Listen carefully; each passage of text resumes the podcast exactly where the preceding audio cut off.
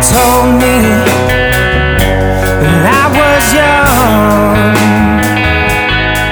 Sit beside me, my only son. Listen closely to what I say.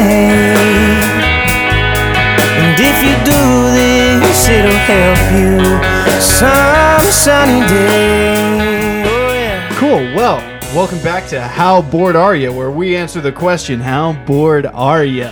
No, I don't normally do intros like this. I do some where I like panhandle and be like, and donate to my Venmos at the Dick Richardson and cash tag the Dick Richardson on Cash App. I'm here with my friend, actually. He's a bandmate, but he's more of a friend. Josh Lacey, how you doing? Pretty good. Thanks for having me. You're welcome. Uh, first time on the show. Damn. I've been I've known you for how long? Uh, it's been probably eight, nine months now. You want to flip the microphone a little bit. There you go.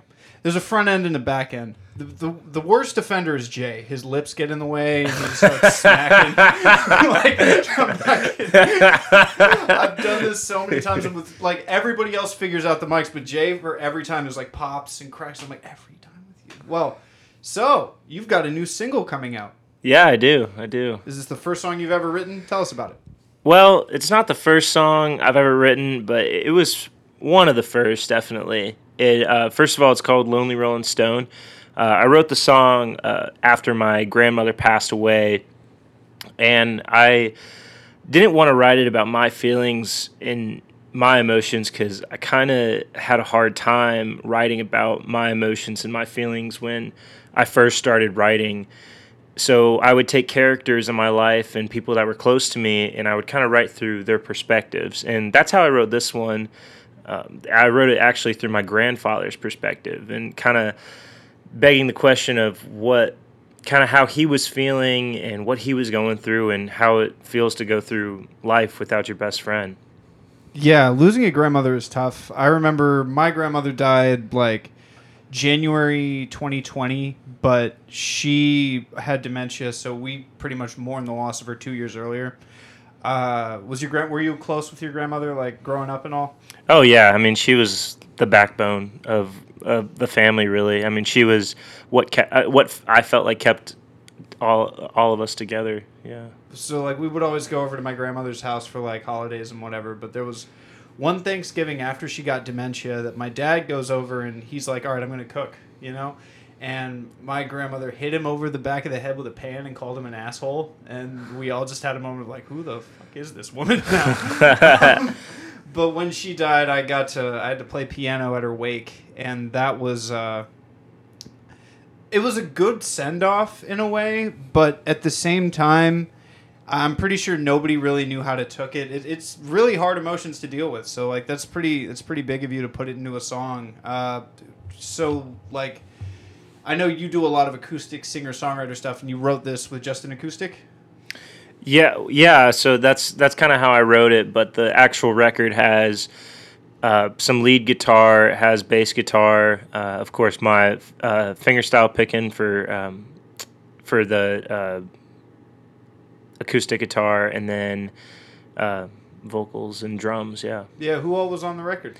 Uh, so Johnny Thompson uh, is actually playing drums on it. He also produced the song and kind of helped me um, with the vision of it and how I wanted to see it play out on a track.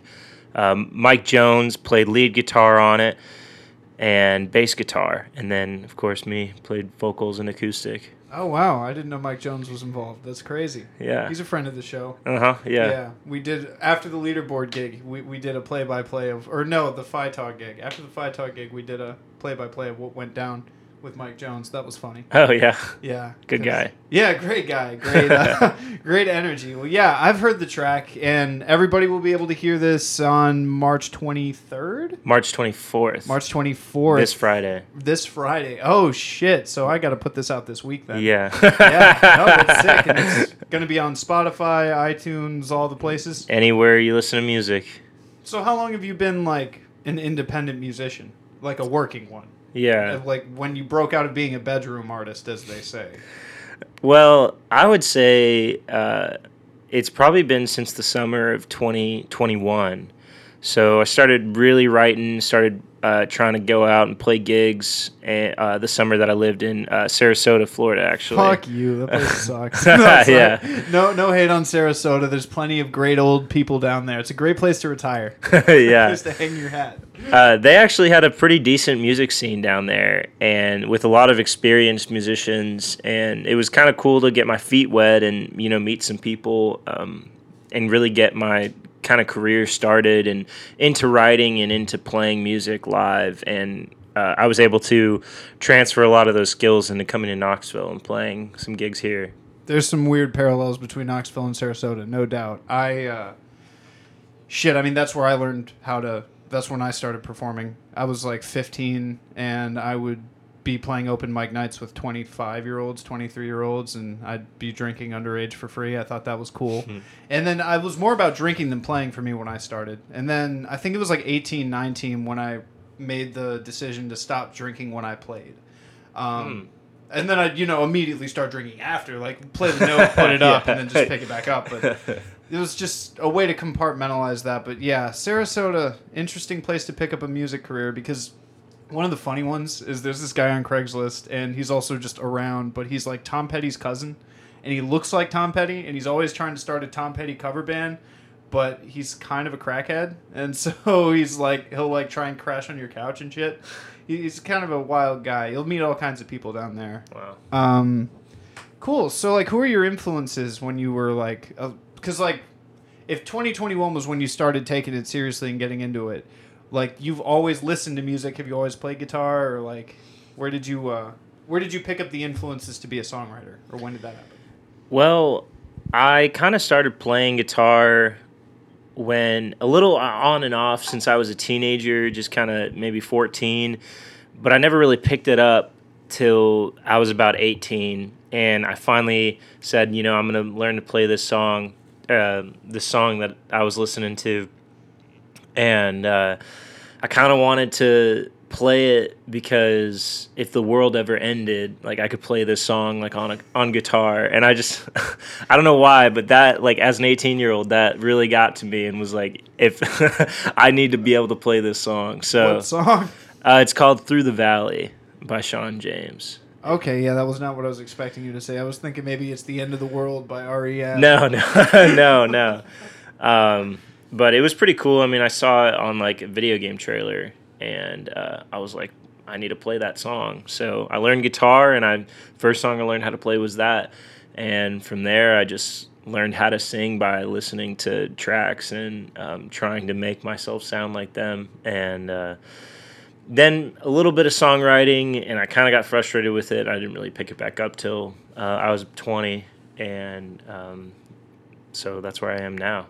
What video game trailer do you remember? Uh, it was The Last of Us. Oh yeah, that's a good end of the world video game. Yeah, definitely. Little did you know it would be a TV show five years later. Yeah, no, I didn't know it would be that, but So you pick you put down songwriting and then you picked it back up. So what's songwriting like for you now? well, I would say it's definitely more of a concrete thing, uh, or I don't want to say scientific, but there's more of a formula to it in a way. There is. I, I kind of just yeah, I kind of just learned my way of writing, and a lot of people have different ways. A lot of people. Um, you know, may, maybe take a more scientific approach to it and make sure that they sketch out the whole song before it's even, uh, you know, conceived in a way. And I really like to, um, I really just like to see where the music takes me and what I'm feeling in that moment, and uh, just go from there and kind of see what sounds good. So that's what it means to me. Sick. Do you have any like message that you're trying to convey to everybody, your audience, or are you just kind of taking it one song at a time, like whatever comes to you in the moment? Because like you're right with the formula thing, and some people like I'm thinking more like the music industry, like the labels are very quick to come up with it before it's even conceived. Like artists will get entirely thought out songs handed to them by their label and be like, "All right, this is yours, sing it," or "All right, this is yours, perform it."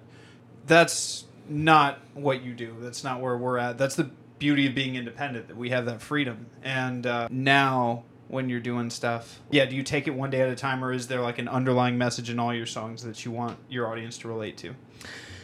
I would definitely say I try and go towards one message kind of centrally and it's something that i really appreciated and i really got out of music when i was younger and that was just the feeling of not being alone you know that other that really other people felt exactly how you feel and it's not really that different and i think songs like um, from the goo goo dolls and um, songs from uh, that Jason Isbell would write, uh, James Taylor, um, the Eagles. Uh, I, I, really love all those guys, and they're really big influences of, of mine. And when I listen to those songs, they just gave me the feeling of maybe I'm not so alone in this world. And that's really what I'm trying to convey in my songwriting and my songs that I give out to people is just kind of spreading that truth and that love of, you know, you're not so alone. And I don't want the world to see me. Yeah. Because I don't think that they'll understand. I mean, that's a pretty relatable lyric. Yeah. Doesn't matter who you are. Um, songwriting to me has it's like I didn't know there was a formula when I started, and so one fun exercise when I learned about song form was I went back and looked at all the songs I wrote before I was aware of it and tried to see what form it followed both musically and like in the song, and I was like, oh, whoa, yeah, I didn't know what I was doing at all. Um, and I think I, I like that aspect of like punk rock because they just kind of said fuck it to all the rules and like you do what you want, I'm just gonna do what I want. Yeah, punk rock. Like I like that attitude sometimes. Uh, the music's pretty rough. Yeah. I, I'm, I'm not the world's biggest punk fan to tell you the truth, but I think these days I've had to mature not only as an artist and a per, but as a person as well. Um, I I kind of came at it with all this ability and talent, but with no message. So a lot of times I would write a full on song and then I would not care about the lyrics. I'd let someone else write the lyrics. I would just use like go over to the dollar store and buy me a four dollar rhyme. Uh, Sorrow and Tomorrow was the one I always like still stab myself in the back with. Like I hate that I used that in a song. Um, I deliberately tried to write pop type songs for a while, and then I realized that's not my voice. Because, like, as an artist, it is important to find your voice, and it's cool that you genuinely like bands like the Goo Goo Dolls and the Eagles, because, like, so many people do it because it's just what bars want to hear. But like it's different when somebody like genuinely resonates with the messages and the songs that they pick because like as an audience member I can feel that uh, rather than someone going through the motions of just playing four chords and singing with a good voice. Um, I don't know. Maybe some people aren't trained like that, and they can just like take whatever at face value. I, I'm way too connected to it to feel that way. But as I've had to mature as an artist and a musician, I write songs with certain purposes. So like right now with what I'm writing, I'm writing a lot of songs that are musically fitting an aesthetic like I'm going for a certain vibe because that's like the way trends are going right now. Like kids like this kind of like old 80s retro shit. That's really kind of coming up now. So I'm like, okay, so let me get a drum machine, let me get the synth out and then like let me f- say something that's on my mind from the heart that's relatable. And then tweak it after the fact. Um, and then also for me when I record, like I don't know if this was what you felt in the recording studio, but like for me, if I'm writing one of my songs and I'll have the lyrics written out and I'll finish the music track and I'm going on the mic, how I deliver it isn't what's going to exactly be on the paper. Like I'm going to have to change some phrasing, I'm going to have to like change some things just because it feels different when I'm singing it that way. And then like also when I perform it live, it's still kind of like a living breathing thing that like maybe I got a sore throat and I can't sing in that key. Maybe I'm just not feeling it that night, so I got to kind of like slow it down, speed it up, do the little things. And when I was a kid as a listener, I hated that shit. I was like, why can't he do it like the record? Mhm. But like as a performer, I'm like, oh, I get it. I totally get it. So like, was it like that for you when you went to record your song? Did you have to change any lyrics or add any justs? Yeah, no, no. I actually, I still kind of play songs differently. Like you said, I'll, I, I'll go in like Lonely Rolling Stone. I'll, I played it completely differently a year ago, and then I even do on the studio and version. And when I recorded it, even when I was in the like rec- uh, recording studio, we changed lyrics. Like we, I remember we changed one specific lyric at the very beginning of the song, and then um, na- even now when I perform it live, sometimes I'll add something different. Sometimes I'll do that, you know, because you don't because songs are always changing. Like you said, they're always evolving. They're kind of becoming who you are now, not who you were then when you wrote it. You know. Yeah, and one of the things I like to do as just a younger person, and still, I as I'm maturing, I have to stop doing it. I really love to fuck with people. I love watching their reactions, and like I can't really do it so much in person anymore because I keep ending up in like higher social circles where like immature behavior is frowned upon.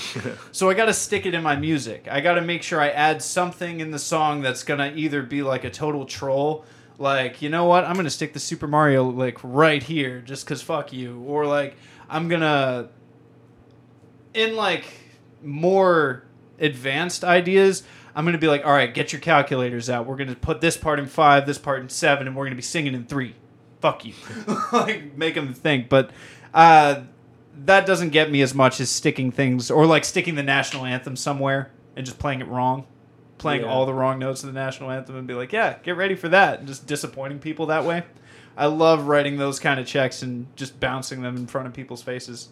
Um, I'll hopefully grow out of that one day, but like that's where like the power of songwriting comes into me. Of like, wait, did he just write Redbone but put it in a different key and like change it that way? Who cares? Who cares? Because there's like another thing. I don't know if you do you listen to radio. Uh, sometimes, not too often though. I'm like the last dude who listens to FM radio. I grew up listening to FM radio. I still do. Like my parents don't even listen to FM radio. Like nobody I know. But one thing that happens with pop radio is one song will come out, and then the next two months, twenty songs will come out that sound just like the first one with like little tweaks, little copies off of it. Taylor Swift with Blank Space that happened a few times, but uh, yeah, I uh, I've noticed that there's trend chasing that way in songwriting that I think is I think is funny, and there's also like have you heard of the twenty year rule in songwriting? Uh, no, I don't think I'm familiar with that. Whatever's popular twenty years ago is going to make a resurgence now, so it's always good to look at the past and usually the Weeknd's proven that one right a few times. Hmm. Um, but that's sort of what I look at in songwriting sometimes too. When I'm like, maybe I have a message but no music for it, so I'm like, all right, what's going on right now? Um, I don't know if this is actually like Googleable though. I don't know if anybody's concretely said it. It's kind of like with your smartphone. If you say something to somebody and then you start getting ads for it, you can't Google that. You can't Google why does my smartphone read my fucking mind Yeah. because it's going to come up like a conspiracy theory thing, but like it's a thing we all know is happening, right? I think Yeah. it's because we all just accept it as fact. So, yeah. Let's see. I don't. Did we say the name of your song when we started this? Did we say Lonely Rolling Stone? Uh, yeah, I said I th- yeah, I said Lonely Rolling Stone. Yeah. I know you said it just once there, but I was like, shit. I said you had a single coming out, and then I think you just said yeah. Oh yeah, I did. I, yeah, I got a song coming out. it's sometime. It's called something. Hell yeah. So, uh, what else? How can people find you? What's a good way to like, if anybody listening to this wants to not just listen to your song that's going to be available everywhere, but where are you online and out and about? Yeah, so uh, my website is joshlaceymusic.com, and you can get connected there. You can sign up for my mailing list and uh, get connected to my other social media. And on all social media, I'm Josh Lacey Music, and Instagram, TikTok, Facebook. Um, that's pretty much everything I'm uh, I'm on there for. But uh, I got a YouTube too. That's Josh Lacey Music. So Venmo? yeah, Venmo is Josh underscore Lacey. The easiest name in the world to spell. Yeah. I did look. Well, some people do L A C Y. it's not him. Yeah, it's not me. I'm not. I'm. I know I look like Eddie Lacy, but I'm not related to the football player. Not to be confused with him, no, you look like uh, was it Zac Brown Zac Brown. or Zach Bryan? Zach Bryan. You're yeah, Zach yeah. Bryan. Yeah, yeah. Uh, fuck, dude. I'm. I still get Morgan Wallen every time I introduce myself. Really? Because I'm like, hi, I'm Morgan. Oh, Morgan. Oh, okay. yeah.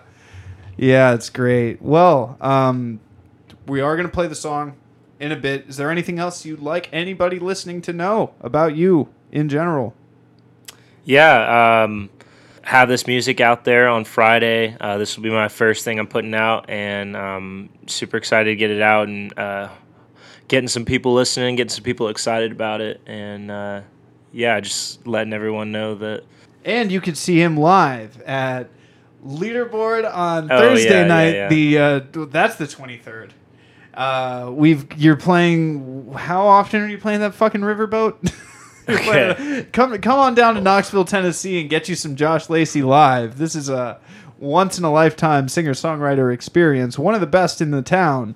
Where are the other dates that you're you playing? I'm not I'm not your manager. I did Yeah, not book yeah. these. Uh, yeah, so another thing I want people to know is uh, I have uh, some upcoming shows as well. Uh, we have uh, t- Thursday, um, uh, that's the 23rd. Thursday, the 23rd. Uh, before the so, the single drop. right before the single drops, we're uh, playing at Leaderboard uh, on the strip off Cumberland.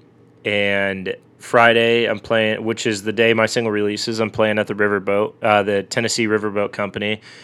Uh, and then Wednesday is the single release party. That's at Daddy Mac's Down Home Dive in Farragut, Tennessee. And uh, all, those were those are um, going to be full band gigs. So um, the Riverboat's going to be a solo acoustic, but uh, the rest are going to be full band. And you're like, how often are you playing at that riverboat? Uh, I usually play like twice a month. Look, they're getting free advertising right now. Yeah. the Tennessee Riverboat Company. Yeah. Well, awesome. Uh, we're gonna play the song. We're Yeah. play the song. Hell yeah.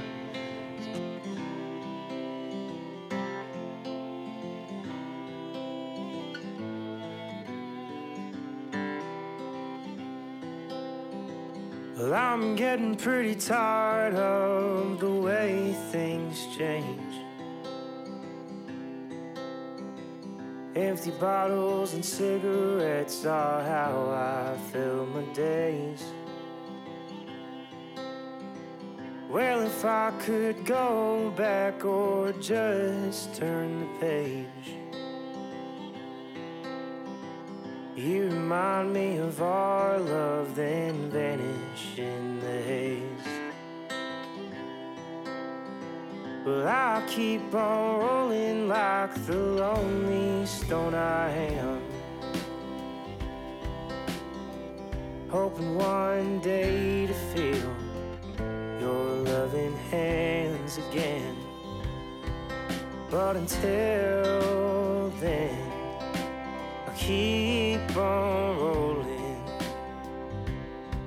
like a lonely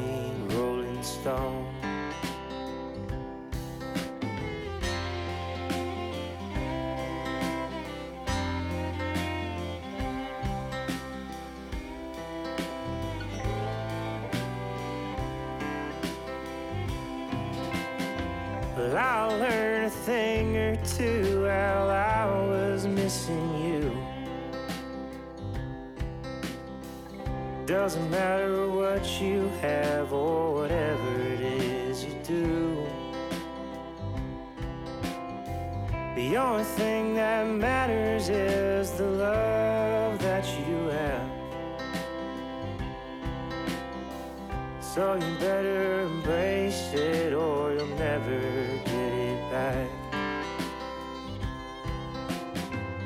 I'll keep on rolling like the lonely stone I am. Hoping one day to feel your loving hands again. But until then, I keep on rolling like a lonely Like a lonely rolling stone. Like a lonely